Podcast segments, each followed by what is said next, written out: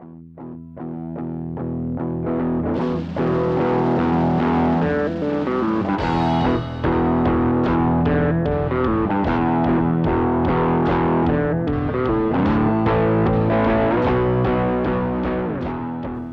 right, ladies and gentlemen, we're doing it. Welcome to the Ready Ready Podcast, Episode 1. I'm your host, George Croft, and today we are going to be looking into a lot of things, uh, but we're starting out with composting here because, as you guys know, if you, if you listen to our little intro thing, this show is about learning skills and figuring out how to do stuff for ourselves so that we can be a little bit more self sufficient, a little more ready for whatever life is going to throw at us. And the first project I'm going to tackle here is well the idea was to just start a little a little garden here in my apartment complex. And I have basically like a four by six foot space to work with here. But the more I got thinking about it, the more I got, you know, I decided that we really need to start with composting because if you're going to learn about this stuff, it's like it's one thing to just go buy a bag of potting soil and plant some stuff in it, but it's another thing to understand why that potting soil is important and why you can't just stick stuff straight in the ground. So, uh, so yeah, so, and the reason I kind of wanted to go after that too is because I know there's a lot of there's there's a lot of misconceptions around composting and there's a lot of like conflicting information out there. I actually, in, in doing research for this episode, I came across stuff that I had like I had held as being true that turns out not to be true, and I'm glad I actually like found that out. So, uh, so okay, so starting out like the reason why I think this stuff is important is because if we're going to extrapolate these skills out, right? Like if you if you know how to manage your soil in a two by or in a four by six box, then it, the same the same stuff applies no matter how much property you eventually are, are working with. And the reason why it's important is because we are, as humans, we are capable of really screwing that up, and we have in the past. And so, some some history here to kind of to kind of bring it all together, and why I wanted to do an episode on soil and composting, and we'll touch on fertilizers a little bit, stuff like that, is because the the ramifications for doing this wrong and mistreating your soil plus a little bit of bad luck that's how you end up with the dust bowl which any anybody who pays attention to history knows like the, the dust bowl was like it's it's hard to even call it a natural disaster it, it was exacerbated by a natural disaster but back in the 19 you know late 20s early 30s where basically people had just moved across the plains and you know at the you know the end of the 19th century there people were just grabbing up land and then the idea was you know to live on your own and farm and do your own stuff. Well then sort of like industrial agriculture kind of came along and nobody was paying attention to how these people were actually going about farming this stuff because like that's sort it was sort of the birth of big agriculture right like people realized oh i could take this 10 acre field plow it all into rows and raise just corn and I can take that and sell it and make a profit. So they like it's it's sort of like monocropping, I think is what they call it now. And so the idea was they were producing way more than any one family could could consume, but they were doing it, you know, doing it to, to make a profit as they do now. But the way like sort of conventional wisdom up to that point was plow your fields, plant your stuff, and this was kind of bef- this was before fertilizers even. And then like it was sort of known back then about crop rotating, but it wasn't for the reasons that it is now. Like crop rotations back in the day were done because certain things grow better in certain seasons. But at the end of that, you'd plow it up and start over. And what happens is anytime you plow up your soil, you're completely disturbing. So, like the difference between dirt and soil, right? So, dirt is just dirt. There's nothing going on in it. It's just a dry, you know, clay or sandy loam or like all these other soil types. There's there's nothing going on in there. That's dirt. Soil is packed full of life. It's full of bacteria, microbes and fungus and bugs and all this stuff and it's all it's like a it's sort of like picture it like an engine that's running all the time. It's life like eating stuff, dying, decaying, some of that stuff, eating that, and then it's all it's just this little engine of nutrients doing their little cycle of life before plants are even involved. This is just on a microbiological level. Things are living, dying, eating, you know, shitting in the soil, and that's like that's what makes it awesome for plants, right? So anytime you till that, you're ripping that up out of the ground, and it's not like that process just keeps going. Because part of it is like it's got to stay covered and and the like the combination of aerobic and anaerobic environments down there are really important for what chemical processes are going on and what like biologicals can live in your soil like based on how much oxygen they're exposed to or the lack there you know or how much nitrogen or all that stuff. So it gets to this really nice balance where things are decaying and being eaten at whatever rate and they're using up the proper amount of oxygen. And that that's sort of like your sweet spot of soil that's cranking out plants and life and stuff. But when you till that up you're exposing it to way more sunlight than it's supposed to. You're exposing it to fresh air.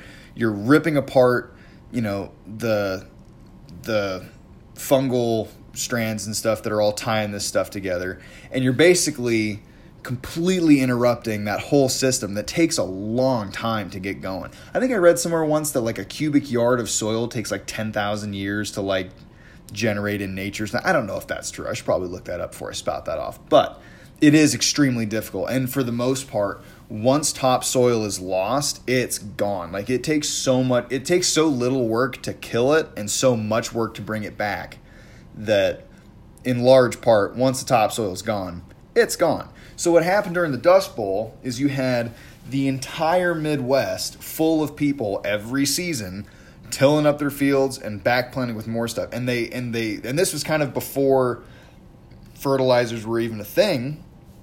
So like a lot of the time they're not replacing those nutrients you take out of the ground with anything because normally like the plant cycle is like you've got your soil doing its thing, a plant grows out of that soil, taking some of those nutrients, does its thing, whatever plants have to do, it germinates and casts its seeds to, you know, animals eat it or whatever.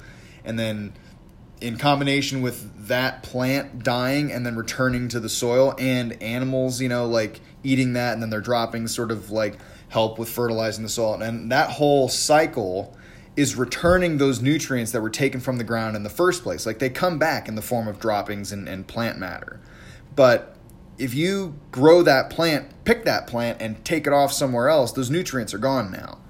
And it happens just a little bit every time. But if you do that over and over and over, you're not only are you like every year are you tilling up the soil and interrupting that process of like all the little, you know, the microbiological process that's going on under there. You're also just robbing those nutrients out of there. So it's not like they'll just, you know, it's not like that plant just stays there, decomposes, and we kind of start back from zero. You're removing nutrients and resources from that spot. And they did that to the entire Midwest, which used to be this vast grassland, basically. And even grasslands on their own, if you think about like soil and stuff and and why grass like why the dust bowl never happened when it was just grassland. First of all, grasses are way more drought tolerant than than the crops that people were growing in the dust bowl. That's the main thing. Because what happened was in the dust bowl, like I said, everybody's tilling their stuff every year and they're shipping those crops away from where they grew them. So the soil nutrients are getting depleted and and the like the soil process is getting interrupted every couple of months. So this topsoil is basically just gone. And then a drought hits and everything dies. Like the like everybody's crops are dying because they didn't have like this is long before we had tapped into the aquifer. I can't remember the name of that aquifer. It's not the it's not the Ochlockonee. I'll think of that later. But there's a there's this giant aquifer under the Midwest basically, and, and they they had they were not tapped into that yet. So we didn't have like big you know agricultural irrigation systems yet. It was all still kind of dependent on rain in the early you know 1920s and 30s. So anyway, so drought hits, kills everybody's stuff, and then the winds come and the dirt now because it's not soil anymore. They successfully killed all the topsoil pretty much. And so there's nothing holding it down. There's no root systems because they were plowing. There's no like it's not retaining any water because that's the other thing the soil does is it's sort of a sponge like it retains water more than like like in dirt, you pour some water on it, the water's just going to keep sinking through that dirt until it can't go anymore. It's it's not like dirt's not a great sponge compared to soil, which is getting sucked up by all kinds of organic matter that's tied in there and suspended in the soil, right? So there's there's a certain level of water retention that helps, and the root structures in there keep the soil from just blowing away when the wind shows up. But when it dr- excuse me, when it dries out and you remove all the nutrients and you expose it all to sunlight and you till it up a couple of times a year, and then the wind comes, you get stuff like uh, I think it I think there was a report that like dust from Kansas ended up in Washington D.C. because the winds just come around, and, and you can find the pictures of the Dust Bowl disasters. Man, there's just massive sandstorms. Like it looks like, I mean, it looks like something out of a movie, and and houses are just completely buried in sand, and I mean, it was just it was an unmitigated disaster. And it was all because people were just farming wrong. It's like it's like yeah, the drought happened, but if the drought had happened and people had been farming, you know, in the ways that we know how to do now, the Dust Bowl wouldn't have happened. Like that wouldn't have been a thing. Uh, anyway, so and it's so yeah, basically mismanagement of soil. The, the point that I'm trying to get at here is that mismanagement of soil is what led to this giant disaster that is the Dust Bowl. So, the other way that that sort of ties into today's episode, that happening, the Dust Bowl being a thing, is what created the the drive to create what was at the time they called it the Soil Conservation Service, which uh, was the precursor to today's National Resource Conservation Service. And the the Soil Conservation Service basically just observed that you know the Dust Bowl scenario, and they sort of figured out why that was happening, and they set about educating people across the country on how to not do that again and uh, and they've done like and that's you know the NRCS that's a thing today. Like I, I used to work with an NRCS forester, and they like that's their whole shtick to this day is providing information and resources to people about how to not dick your soils up and how to just you know exist sort of harmoniously with the microbial life in your in your you know in your ground. So yeah, I had a little thing pulled up here on the. Um, for the NRCS. Yeah, it says on April 20th, and this is, I'm, I'm reading this from the uh, NR, nrcs.usda.gov. And it says on April 27th, 1935, Congress passed Public Law 74 46, in which it recognized that, quote, the wastage of soil and moisture resources on farm, grazing, and forest lands is a menace to the national welfare and it directed uh, unquote and it directed the Secretary of Agriculture to establish the Soil Conservation Service SCS as a permanent agency in the USDA. In 1994, Congress changed the SCS's name to the Natural Resource Conservation Service to better reflect the broadened scope of the agency's concerns. Yeah, so to this day, like if you if you're interested in in farming, gardening, ranching, all that stuff, like the NRCS has sort of grown to this like they have this much broader operating, you know, ethic, and they've got tons of resources for people. So they're they're they're a good source of help for this sort of thing. But I digress. Um, so yeah, so now what we're gonna do here. So what I, what I told you guys, I thought like a, a, truth that I had held for a long time that I found out is not true. Uh, was that my I had been told and actually, I'm pretty sure I learned this while working for the Resource Conservation District. I used to work for it's called a Resource Conservation District, which is basically they work. It's basically the same job that the NRCS is trying to accomplish, but it's like the local county level of that outreach and, and trying to educate people on, on this sort of thing. But I'm pretty sure I picked this information up there, but now I'm, I'm not sure. But I used to think that, and it makes sense in my head, introducing synthetic fertilizers to soil also kills that microbiological life, which made sense to me. And I guess you can overdo it, but apparently it's not it's not that cut and dry. So so I found this article on uh, it says organiclifestyles.tamu.edu. Um, and it's under their frequently asked questions page. It says, do, orga- do inorganic fertilizers and other chemical inputs harm soil microbial population? And, uh, all right, so this is their response. Quote, Frequently, we see statements in the lay literature about chemical fertilizers killing soil microbes, or worse yet, statements indicating that these management inputs, quote, sterilize the soil, uh, soil to uh, sterilize the soil, excuse me. Statements such as these should be viewed with much skepticism, exclamation mark.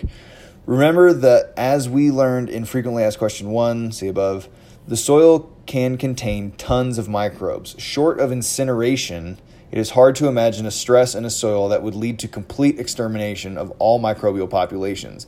It is true that some inputs, anhydrous ammonia, for example, anhydrous ammonia, cause reductions in microbial numbers in the immediate vicinity of the application. After all, ammonia is a toxic gas.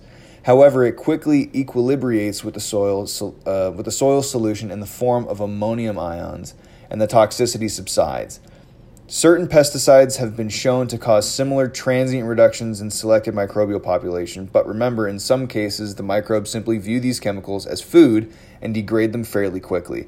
Uh, it goes on to explain a little bit more, but basically, what it's saying is that the nitrogen that's occurring naturally in soil break, like within the soil, like from breaking down organic matter, those my like those organisms can't tell the difference between natural like natural nitrogen and synthetic nitrogen.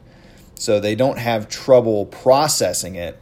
It's just that so in, some of my other readings I found that it's basically the upper hand that composting has is that that nitrogen is released slowly and more evenly. So you're not like because if you just dump a bunch of nitrogen on something, you can actually burn it uh, and you can it'll like some stuff turns yellow and it's all like you, you can you can really mess up your soil pH levels but you're uh, according to this at least you're not gonna like nuke your soil and have it just completely die from applying fertilizers that being said fertilizer runoff is a whole nother like ball of wax and if you want to look like maybe I should do an episode on that but like and that's part of what led to uh what is it called? The NPDS, I think is what it's called. I'm not. I'm doing this off the cuff here. I didn't pull this up at all, but it's the National Pollutant Discharge System.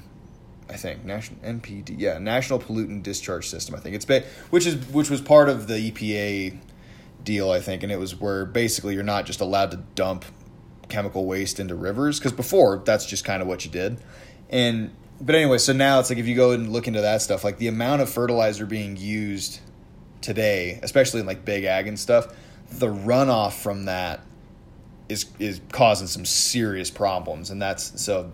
So while it's not nuking the soil necessarily, it's chemical fertilizers are definitely not without sin here.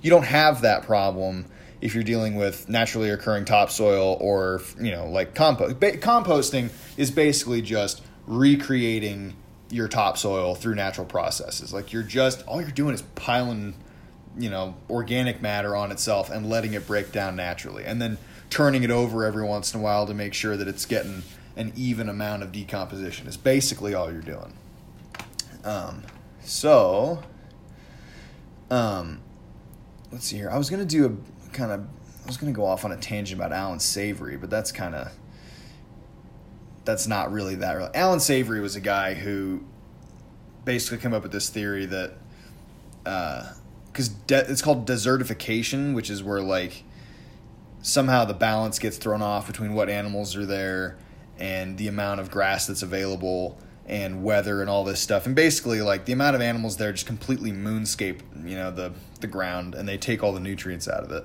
And they used to think the answer to that was to just remove, you know, big portions of those animals. But now what they're thinking is that actual like dense herds like how we used to have buffalo in America, sort of perform this like it's not tilling, but it's like they would like obviously they're, they're you know they you know poop on the ground and all their you know they return nutrients to the soil that way but then also just the herd density would come along and stomp that stuff into the ground and it's sort of like a, a certain herd density stomping stuff into the ground at that rate is somehow better than less animals doing that but i digress that's that's not a that's not really going to fit into what we're kind of trying to talk about here because we're going to run out of time.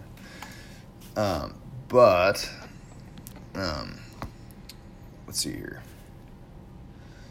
Anyway, okay. So what the other thing I wanted to do, since we're talking about composting, uh, we've got all this historical tangents sort of out of the way. And we're talking, you know, like now that we understand why it's worth composting, um, we're going to talk about how to compost, which really, there's a bunch of different ways to do that. And there are a bunch of people that have done lots of YouTube videos, and there's tons of resources on composting out there. This is, I'm hopefully the point of this episode is just to sort of, you know, pique your interest in it, and then you can go learn about it from people that actually know what the hell they're talking about. But so I have this book that I think was like the, the first one was published back in like I don't know like the 40s or something. But this version that I have, let me see here if I can find the copyright date. I think it's the 1960s. Um, most recently was 1981. 1981. Well, okay, so this this this one's from 1981, so it's not as old as I thought. But it's called Back to Basics. It says how to learn and enjoy traditional American skills, and I love this book. Like this is one of my favorite books, mostly because it's like because it's got pictures, and for people at my reading level, pictures are awesome. But also because it like it really illustrates like all these crazy skills that you know that are would be fantastic to have but that a lot of people don't anymore. I mean, and, and some of this stuff's kind of outdated. Like they hit like actually the whole like they have a whole chapter dedicated to tilling soil, which we just talked about not being like a great thing to do, like especially on a large scale. But anyway, so I'm going to read their little page on on composting here. It says the art and style or the art and science of soil improvement. Composting is a method of converting garden trash, kitchen scraps, and other kitchen scraps, excuse me, and other organic waste into humus, a partly decayed form of organic matter that is important that is an important ingredient of rich soils. There are many variations in composting techniques, but the basic idea is to let the biological action of the bacteria and fungi heat the interior of the compost pile to 150 degrees Fahrenheit, killing weed seeds and disease organisms. The most efficient way to produce compost is in a bin or container to keep the material from spilling out. Because yeah, you can you can do this just in a pile on the ground. Uh, anyway, back to the book. A compost pile is built up like a layer of cake, which each with each layer watered as, as it is completed. Optimum height for a compost pile is about four feet. A lower pile loses too much heat, and a higher one tends to pack down and interfere with the biological action. Okay, so it's saying four feet is the optimum height for your compost bin. Keep that in mind. All right, back at it here. Uh, length and width are optional, but remember that the two small piles are easier to handle than one huge one. Start with a two to three inch layer of coarse materials such as corn stalks, twigs, or straw. The purpose is to let air into the bottom of the pile. If coarse material is not available, you can use a layer of sawdust or other absorbent material or omit it entirely. In any case, only one layer of coarse or absorbent material is necessary. Next, add a 3 to 6 inch layer of organic material such as garden trash or dead leaves over the or, or dead leaves. Over this, place 2 to 3 inches of manure or a light sprinkle of synthetic fertilizer. So, so in this case, they're actually using synthetic fertilizers to sort of complement the chemical process that's going on here. But you don't have to do that. You can add manure or whatever else. To supply. Uh, sorry, yeah. So place two to three inches of manure or a light sprinkle of synthetic fertilizer to supply the nitrogen needed for the breakdown process. Other good sources of nitrogen are dog and cat droppings, which, side note, I don't know if I would use today's dog droppings in a in a compost bin because dog food today is not what it used to be, and there's I I would hesitate to put that in my in my compost bin. Anyway, back to the book. Uh, dog and cat droppings, feathers, hair clippings, and dried blood. Wow, that's kind of morbid. The next layer should be a thin cover of topsoil or old compost. At this point, some gardeners cover the heap with a sprinkling of lime. I don't know about that either. Repeat the process until the pile is about four feet high. Then shape the top of the pile into a shallow saucer or let water so- to let water soak in. Moisture content is important for good composting. If the pile is too dry, the breakdown process slows to a halt, and if too wet, undesirable biochemical reactions take place. The piles should be about as damp as a just squeezed sponge. In dry in, in dry weather, water it every few days, and in rainy weather, cover it with a tarp or plastic sheet. The pile should be turned about once a week to aerate it. This procedure speeds decomposition, combats odor, and mixes the material so that it will decay at a uniform rate. To turn compost, take apart the old pile and put it together backwards so that the material that was on the outside of the pile is in the center of the new pile. Compost is ready to use when the pile no longer gives off heat or odor when opened and the material has turned brown and crumbly. Yeah, so basically, like so they they talk about adding a couple other chemicals like lime and, and fertilizer and stuff, but that's those are just to speed the process up. You don't actually have to do that. You just gotta like mostly it's about getting it in a good spot, adding the right, you know, kinds of like I said, the, the bottom layer needs to be either sticks or sawdust or something that's gonna let moisture sort of move through that pile. You don't want like you don't want the bottom to be like a soupy wet, you know, cesspool in the bottom of your compost pile. That's not what you're after. Um, but anyway, so and then this this book has a ton of like drawings on how to build that stuff, and it kind of goes into more detail about different techniques and things. But yeah, but basically, from what I gather, you just got to find a spot in a little container that you can keep critters out of, and you start off with like something that'll let you know moisture moisture drain out of there. Start throwing your organic you know matter in there, and then yeah, once a week you just gotta when they say turn, it just you gotta kind of shuffle everything up so that the decomposition rate stays even for everything you got in there. So that while it seems like it would take a long time, which it does. I mean, it take like good composting. I mean, you're talking at least like two weeks probably, but that's better than just buying when I say better, it's better in the sense of like it's better because I would feel better about it. if that if that matters.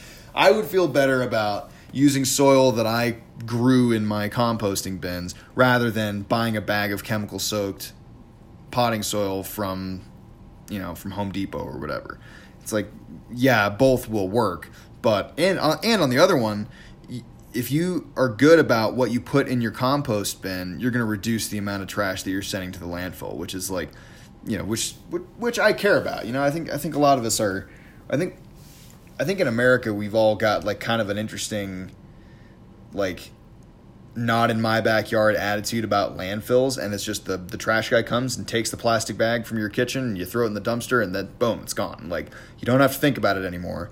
But it's like that stuff's all sitting in a landfill somewhere and they just did a like a flyover study, and it turns out that like landfills are responsible for like 80% of greenhouse gas emissions in the United States because that stuff's just decomposing uh, in like anaerobic environments and stuff. Like they're actually like a like our our system of landfills is a real problem. So anything you can do to like reduce the amount of stuff that you're sending to the landfill is is probably you should probably do that. It's, it's green stuff. It's just you got you just put it in your compost pile outside and it'll break down. If you put it in a plastic bag and send it to the landfill, it'll be in that plastic bag 30 years from now or like however, you know, however long a heavy plastic bag stays around. It's like it's never going to do its own, you know, it's never going to complete its breakdown process. But anyway, I digress. But yeah, just, you know, throw your kitchen scraps and stuff. Oh, so the other rule that I was going to mention. So the basic rule for what goes in your compost bin. So no, you don't want to put meats, dairy products, oils, things that like don't break down. So ba- basically, the good rule of thumb: if it came out of the ground, it can go back in. Like it can go back to your composting. So any any of your, you know, green leafy stuff, plant, you know, scraps that you have, um, even some breads and stuff, depending on depending on the bread and depending on what's in it, because a lot of them are loaded with like butter and stuff, and that's that's not what you want in your compost bin. But as a general rule, if it came out of the ground and wasn't like had, doesn't have a bunch of stuff added to it, if it's a, if it's plant life, it can go back in. Don't put meat in there. Don't put bones in there. Don't put heavy fats, oils, and greases and stuff in there. I don't know about things like coconut oil and stuff like that. I, I actually I don't really know about about stuff like that. I would imagine it's still not a good idea because those oils don't break down very easy. But uh, but yeah, so just just take out what you're you know if you're throwing bad salad and whatever else in the garbage and sending it to the landfill, think about just putting it, you know, in a in a compost pile. Like it, they don't take a lot of space. So I think that's kind of going to be my my project here. I don't know if it'll happen this week or not, but I should I should try to get something done on that. Get some compost going because I, I live in an apartment complex right now, and I'm sure that between me and all my neighbors, we could get a pretty decent compost bin going. But I don't know if that's to happen. But I'll I'll let you guys know if it does, and if I get it going, I will for sure post pictures and keep you guys in the loop. So so yeah, so that's that's composting. So hopefully in a few weeks, if that works out, I'll have some nice topsoil going, and then I can start thinking about actually getting a garden going and getting some getting some food planted because that's sort of my that's kind of what I wanted to do with this project. So that that is today's in-depth review. So next, what we're gonna do here, kind of the next segment, I kind of wanted to do. I got a got a couple segment ideas for the podcast, and if you guys, well, we're gonna keep trying these out, and if I get some feedback, these are subject to change. But right now, got a couple of couple of segments. And the first segment I want to do is called God Bless American News, which we all know that today the news today is just exhausting. I don't care what side of the political aisle you're on. It is just it's more stress than it's worth at this point. and so I thought it's not all like that. Like all the things that are happening in the world, some stuff is like worth reading about and some stuff is good and some of it is completely like outside the realm of global politics. So, the story for this week, which I thought was awesome, because I like I grew up hunting and fishing and stuff, and I I love like I will I will hunt for the rest of my life. Like I like this is it's a huge part of my life, and something that I get really frustrated about is when governments are controlling the like some native species, some invasive species, but like herd numbers, they're terrible at it. Because even if it is true that you need to reduce herd numbers in an area, if the gov anytime governments do it, they do like the worst job ever. They waste a bunch of money doing it. Like like a great example right now, which is not it's not even in the US, it's in New Zealand is the there's a and actually I haven't checked on this in a couple of weeks. I don't know if there's been any updates. But in New Zealand they have this it's a goat like animal called a tahr. It's T A H R, I think. And they're they're a non-native species and they're all in the mountains there in New Zealand and they've basically decided and people people pay a lot of money to hunt these tahr and basically what New Zealand the law I don't know if it's passed yet or they're just kicking it around but right now it's sort of the debate that's swirling around the tahr thing is that the government of New Zealand is saying these are a non-native species. We're going to kill all of them, like through whatever. Like they're basically going to pay government contractors to shoot tahr out of helicopters and just leave them in the mountains. And obviously, like the hunting industry is like, hey, like first of all, you don't need to eliminate them down to zero, and second of all, that's the even if you are, that is the most wasteful way possible to do it. Anyway, so that's a whole battle that's going on. If you're interested in that, look look that up. But so when I found today's article, it kind of you know kind of made me happy. It's like uh, in a as happy as you can be about this sort of thing. The title is Grand Teton launches new plan for mountain goat removal.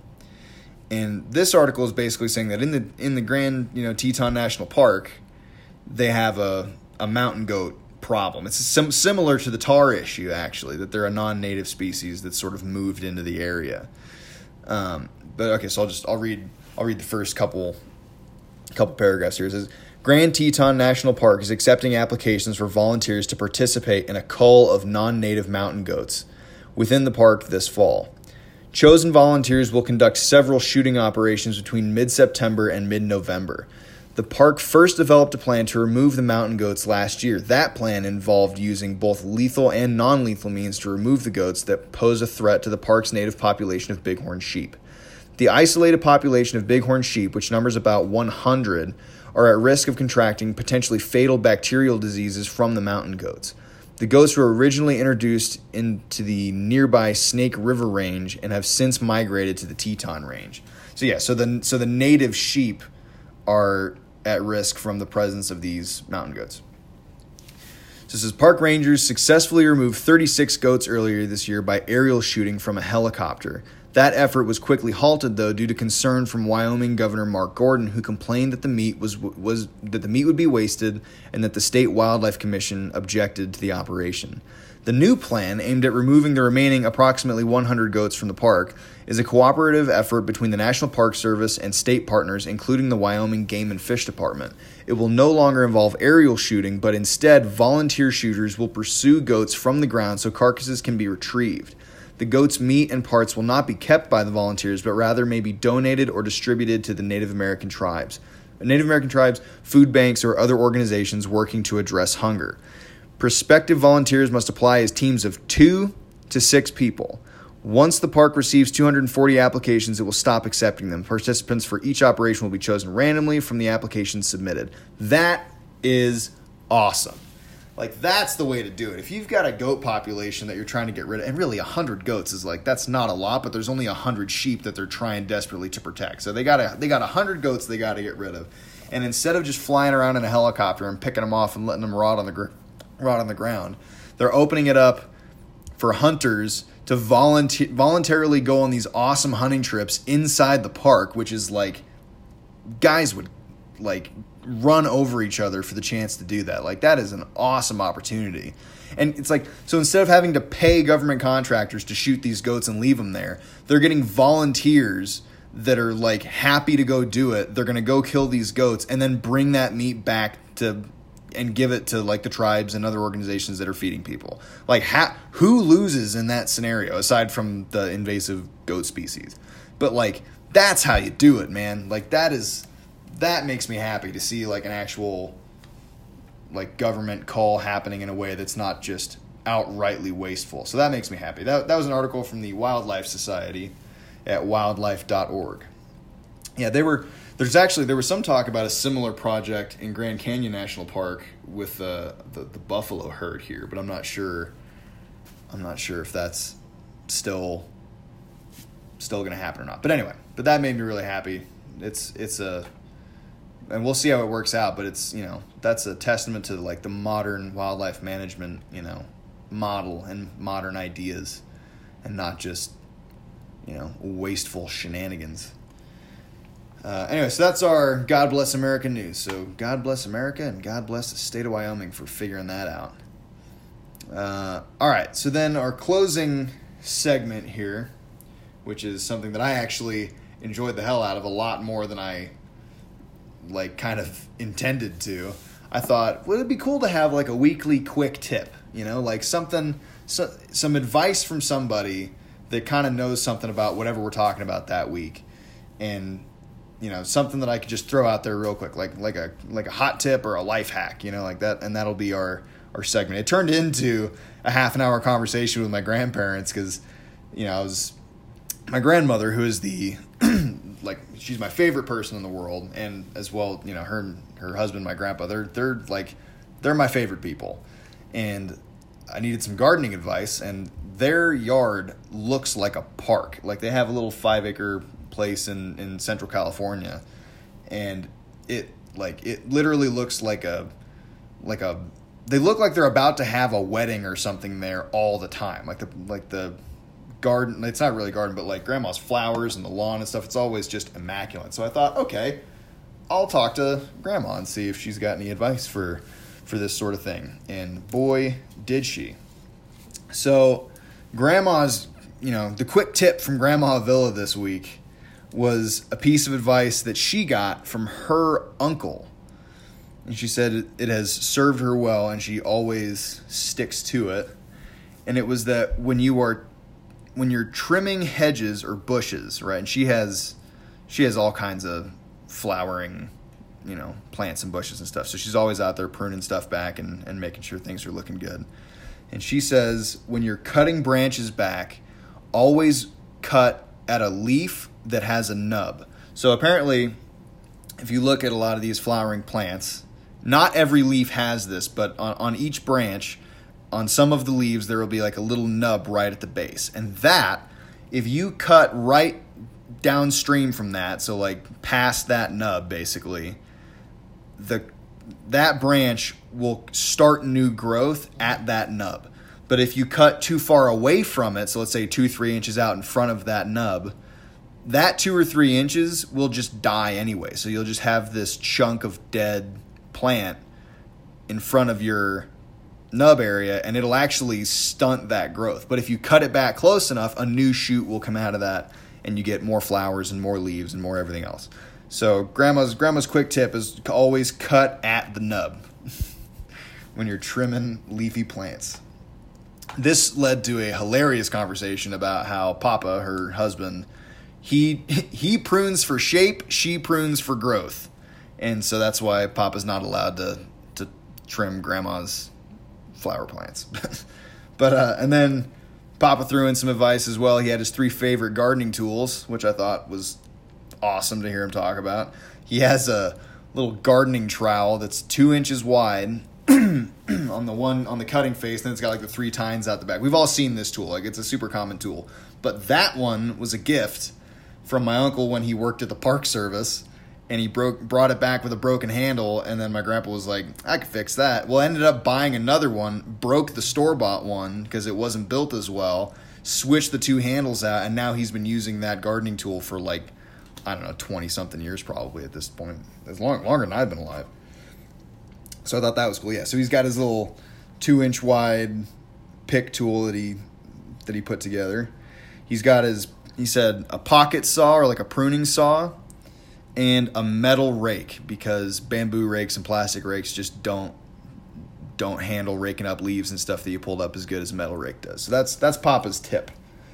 So yeah, I think I had like that conversation broke off into so many other conversations about like they they got they started talking about like they were trying to remember things about how like who was there when they did certain things and they were like where advice came from and who used to do what what way and stuff and it was just the whole conversation i found to just be like i wish i had recorded it and i wish that i could like share that whole thing with everybody because it was just like it, it's just awesome like I said, they're my favorite people in the world and they're just full of advice and knowledge and and I just I can't get enough of that. So we we might you guys might get to see an interview with grandma coming up. I don't know. We'll try to we'll try to talk her into it.